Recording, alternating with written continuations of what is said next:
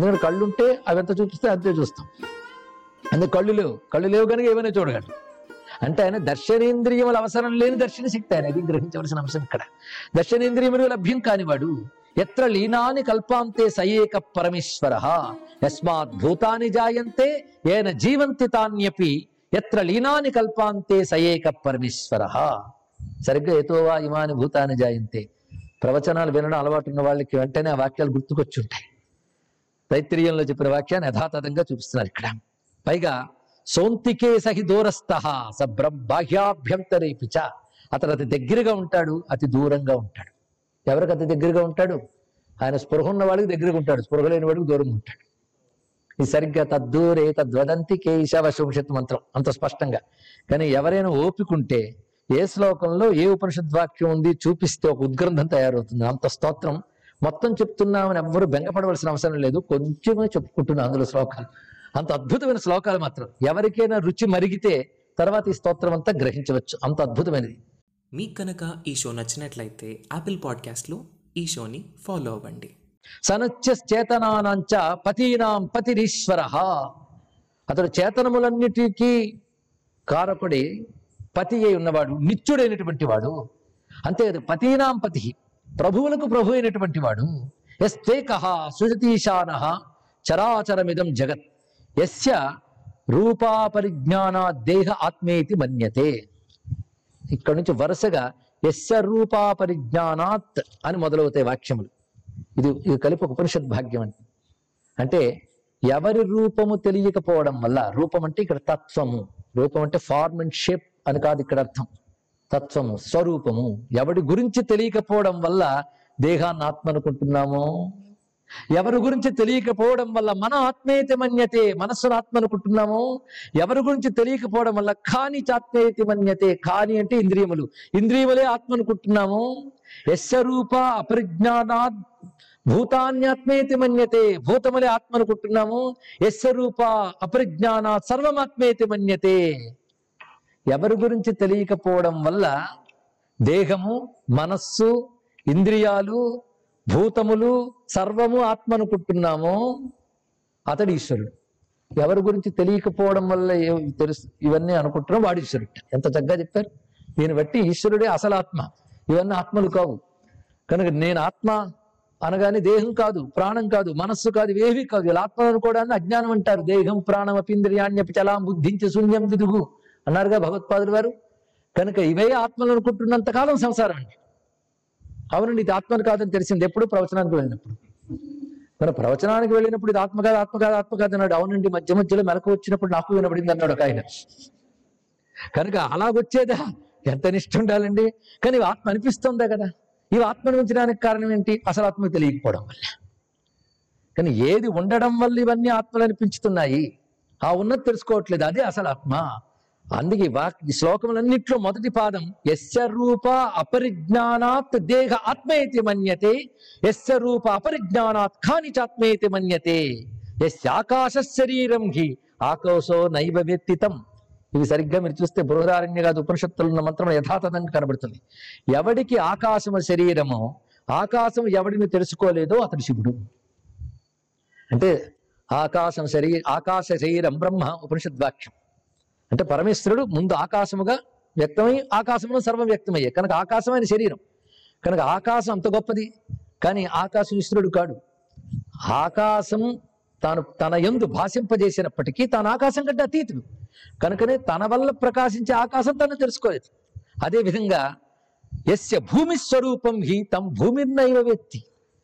ఆయన భూస్వరూపుడు. భూమి ఆయనే. కనుక భవాయ నమ శర్వాయ నమ అంటే శర్వుడు అంటే భూమే. కానీ భూమి ఆయన స్వరూపమైన భూమి ఆయన తెలుసుకోలేదు ఏమిటి దీని అర్థం?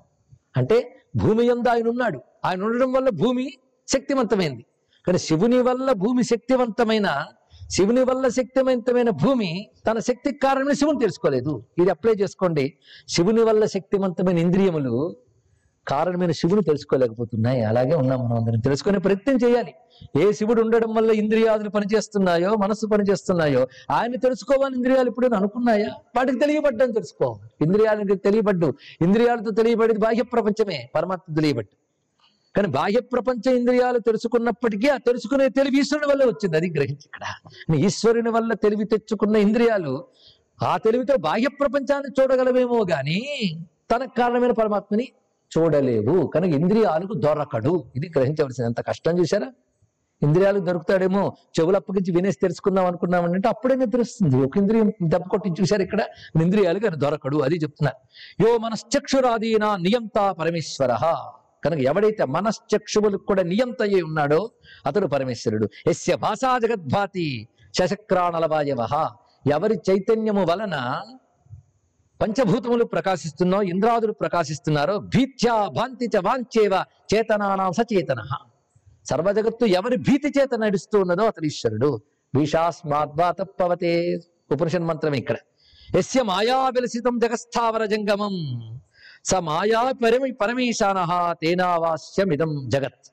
ఎవరి మాయా విలసితం ఈ జగత్తో? కనుక ఇప్పుడు మన జగత్తు ముఖ్యమా ఆయన ముఖ్యమా? ఆయన మాయా విలసిన జగత్ అని తెలుసుకున్నాక జగత్తు ఎవని మాయా విలసితమో ఆయన తెలుసుకోవాలి. కానీ జగత్తు ఎవని మాయా విలసితమో ఎవడు మాయావియో? అంటే ఆ మాయాశక్తి ఎవడధీనంలో ఉందో వాడు మాయావి. అందుకే మాయాంతు ప్రకృతి విద్యాన్ మాయనంత మహేశ్వరం అని ఉపనిషత్ అసలు ఈ కొద్ది శ్లోకాలు చెప్తున్నప్పుడు ఎన్ని ఉపనిషత్తులు స్మరించుకున్నామో తెలుసుకున్నా చాలు ఇక్కడ. కనుక శివరహస్యం అని పేరు పెట్టి రహస్య విద్య చెప్పుకుంటున్నాం. రహస్య విద్య అంటే ఉపనిషత్తే. అంత చక్కగా చెప్తూ యో శరీరో హ్యలింగశ్చ యమిభి పరిదృశ్యతే. ఎవడు శరీరరహితుడు ఎవడు అలింగుడు. లింగం అంటే స్త్రీ పుం భేదాత్మకమైనటువంటి ప్రకృతి అంతా లింగము. అటువంటివి కావు కాడైన శరీరరహితుడు. ఎస్య విజ్ఞానమాత్రేణ సర్వం విజ్ఞాతమేవహి. ఇది కూడా ఉపనిషద్వాక్యం. ఏ ఎవరి గురించి తెలిస్తే సర్వము తెలిసినట్లు అతడే బ్రహ్మము సర్వజ్ఞుడు అంటే బ్రహ్మముని తెలిసినవాడు సర్వజ్ఞుడు. కానీ ప్రతి శాస్త్రంలో అంతో ఇంతో ప్రవేశం ఉన్న ఆల్రౌండర్ అని అర్థం కాదండి ఇక్కడ. సర్వము బ్రహ్మమని తెలిసినవాడు స ఏక పరమాత్మ హి నేహనానాస్తి కించన. స ఏక పరమాత్మ. పరమాత్మ తప్ప మరొకట్లేదు. ఇది వింటూ ఉంటే ఎంత ఆనందం అండి. మన శివుడు తప్ప మరొకట్లేదు అంటే భక్తుడికి ఇంకేం కావాలి ఇక్కడ? ఇలాంటి ఆనందమే ప్రహ్లాదుడు అనుభవించాడు. ఇలాంటి ఆనందమే జైగీషభ్యుడు అనుభవిస్తున్నాడు. ఏక ఏవ పురుషో విశ్వతోముఖ. ఏక ఏవ ఒకడే రుద్రుడు సకలంబితడే. ఇక రెండవ వారెవరూ లేదు పురుషో విశ్వతోముఖ ఆయన విశ్వతోముఖుడైనటువంటి వాడు. తమేకం జానతాత్మానం అవ్యక్తతమిదం జగత్. యజ్ఞానాత్ బద్ధ గ్రంథి భేదనం జాయతేనునా ఏ జ్ఞానము వల్ల గ్రంథివేదన జరుగుతుందో ఆ జ్ఞానము సర్వేశ్వరుడు. సయేక సర్వభూతేష బహుధాభాతి మాయయ. అతడే సర్వభూతములు ఎందు అనేక విధాలుగా ప్రకాశిస్తున్నాడు. ఆయన యో జాగ్ర స్వప్న తుర్యాభిర్గృహాత్మాన ప్రకాశతే. జాగ్రస్వప్న సుషుప్తులు ఎందు నిజానికి తెలియబడుతున్నవాడు ఆయనే అయినా ఆయన మనం తెలుసుకోలేకపోతున్నాం. ఇది ఆబాలగోప విదిత. అందరికీ తెలిసినవాడేటే ఎవరికి తెలియబడట్లేదు. ఇవాళ ఇక్కడ కూర్చుని కొందరు మెలకువలో కొందరు నిద్రలో ఉన్నారు అంటే ఆ నిద్రకి ఆ మెలకువకి కారణమైన చైతన్యం ఒకటి ఉంటేనే కదా రెండు ఉన్నాయి. నిద్ర మెలకువ తెలుస్తున్నాయి కానీ తన మూలమైన చైతన్యం తెలియబడట్లేదు. కనుకనే జాగ్రత్త స్వప్న సుషుప్తులు ఎందు ఉంటూ ఎవరి వల్ల గ్రహించగలుగుతున్నామో వాడిని గ్రహించట్లేదు. కనుక వాటిలో కూడా ఉన్నది ఇది. జాగ్రత్త స్వప్న సుషుప్తినాం సాక్షి భూత్యై నమో నమ. యో దృశ్య సూక్ష్మయా బుద్ధ దీన్ని బట్టి ఇంట్లో చెప్తే మాకు అర్థమైంది ఏంటంటే ఇంద్రియాలకు దొరకడు. ఆలోచిస్తే అర్థం కాడు. మరి ఎందుకండి? అని వదిలేయకుండా యో దృశ్య సూక్ష్మయా బుద్ధ సూక్ష్మమైన బుద్ధి.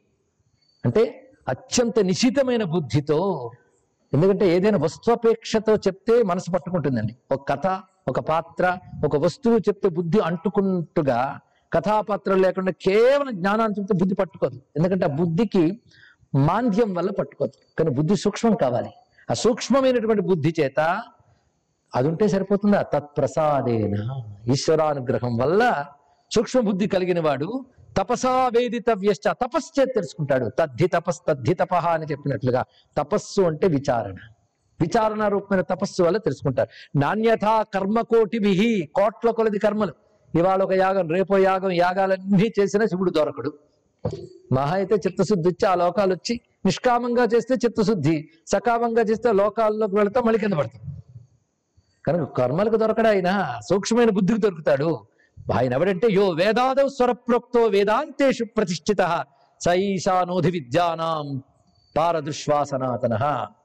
సరిగ్గా తెలుస్తుంది. యో వేదాదౌ స్వరప్రోక్తో వేదాంతేశ్చ ప్రతిష్ఠిత అంత చక్కగా చెప్పారు.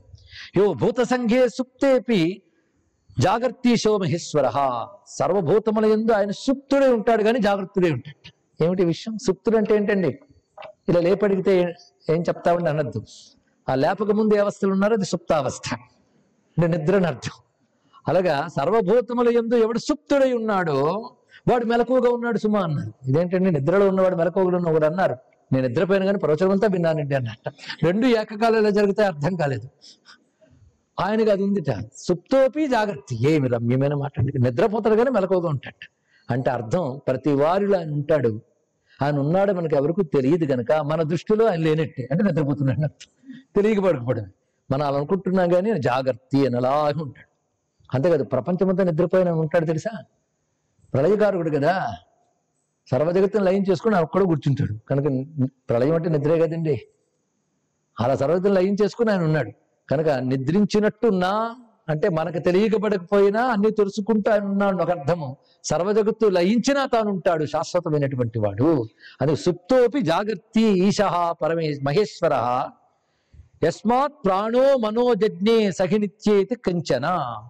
యో జ్యోతిర్జ్యోతిషాం దేవో విశ్వాత్మ విశ్వతోముఖ శివుడుకున్న పేర్లలో మీరు చూస్తే అన్ని ఉపనిషత్తు టక్మని అన్వయిస్తాడు మీరు పరిశీలించండి. ఇక్కడ ఏకోరుద్రహ ఏకయో మహారుద్రహ అని శ్వేతాశ్వత ఉపనిషత్తులోది మంత్రం. అలాగే ఎన్ యో జ్యోతిషో జ్యోతిషాం దేవం. ఇది జ్యోతిషామపి జ్యోతి జ్యోతిష్యులకు కూడా ఎవడి జ్యోతి ఒకటర్థం దీన్ని బట్టి జ్యోతిర్లింగం అని ఎందుకన్నారో తెలిసిపోతుంది. జ్యోతిర్లింగం అంటే పన్నెండు ఉన్నాయండి నేను ఈ మధ్య చూసి వచ్చేసానండి అని కాదు. జ్యోతిర్లింగం అంటే ఉపనిషత్ ప్రతిపాద్యమైనటువంటి సర్వజ్యోతులకి జ్యోతి అయిన ఆత్మస్వరూపుడు అర్థం. యో భూమిమిత్యతిష్ఠచ్చ యస్మాత్ బ్రహ్మణి జజ్ఞిరే. యతో బ్రహ్మేశ విష్ణువేంద్రాహ సహ జజ్ఞరే యో బ్రహ్మ విష్ణు రుద్రవు చాత్ర బ్రహ్మ సమస్నతే ఎవరి నుంచి బ్రహ్మ విష్ణువాదులు ప్రకటింపబడ్డారో ఎవడు బ్రహ్మ విష్ణు రుద్రాదులుగా ప్రకటింపబడుతున్నాడో అతడు శివుడు. కనుక సర్వదేవతాత్మకుడైనటువంటి వాడు శివుడు. ఇదం జగత్పురా సృష్వా తస్మిన్ ప్రవిశదీశ్వర. తత్సృష్వా తదేవ అనుప్రావిశత్ మరో మంత్రం. జగత్తును సృజించి అందులో ప్రవేశించి తన చేతనత్వాన్ని కలిగించిన వాడు అశరీర అవ్యయాత్మ య అశరీరో హ్యవినాశక అంటూ అటువంటి ఆ స్వామి అనుగ్రహం లభించడానికి యో విద్యయా సంసరతి విద్యయాచ చ ప్రముచ్యతే. అవిద్యయా సంసరతి విద్యయాచ చ ప్రముచ్య అవిద్యయా మృత్యుం తీర్త్వ విద్యయా అమృతమస్తున్నతే ఉపనిషత్ మంత్రం ఇక్కడ చెప్పారు. అవిద్యతో మృత్యువుని దాటి విద్యతో అమృతత్వాన్ని పొందాలి అన్నారు. అవిద్య అంటే ఏమిటి? ఇదేంటంటే అవిద్యతో మృత్యువు దాడుతామా అంటే అవిద్య అంటే వేదం చెప్పినటువంటి కర్మలన్నిటికీ అవిద్యలని పేరు. ఎందుకంటే అందులో బ్రహ్మజ్ఞానం లేదు. కర్మలు ఉన్నాయి కర్మలు చిత్తశుద్ధి హేతువులు కదా. కనుక మృత్యు సంసారంలో పడిపోకుండా చిత్తశుద్ధిని కలిగించుతాయి గనక వేదాది సర్వ విద్యలకు అవిద్యని పేరున్నప్పటికీ అవసరమే విద్య అనగా ఉపాసన అర్థం. ఆ విద్య వల్ల క్రమంగా ముక్తి పొందుతున్నారు.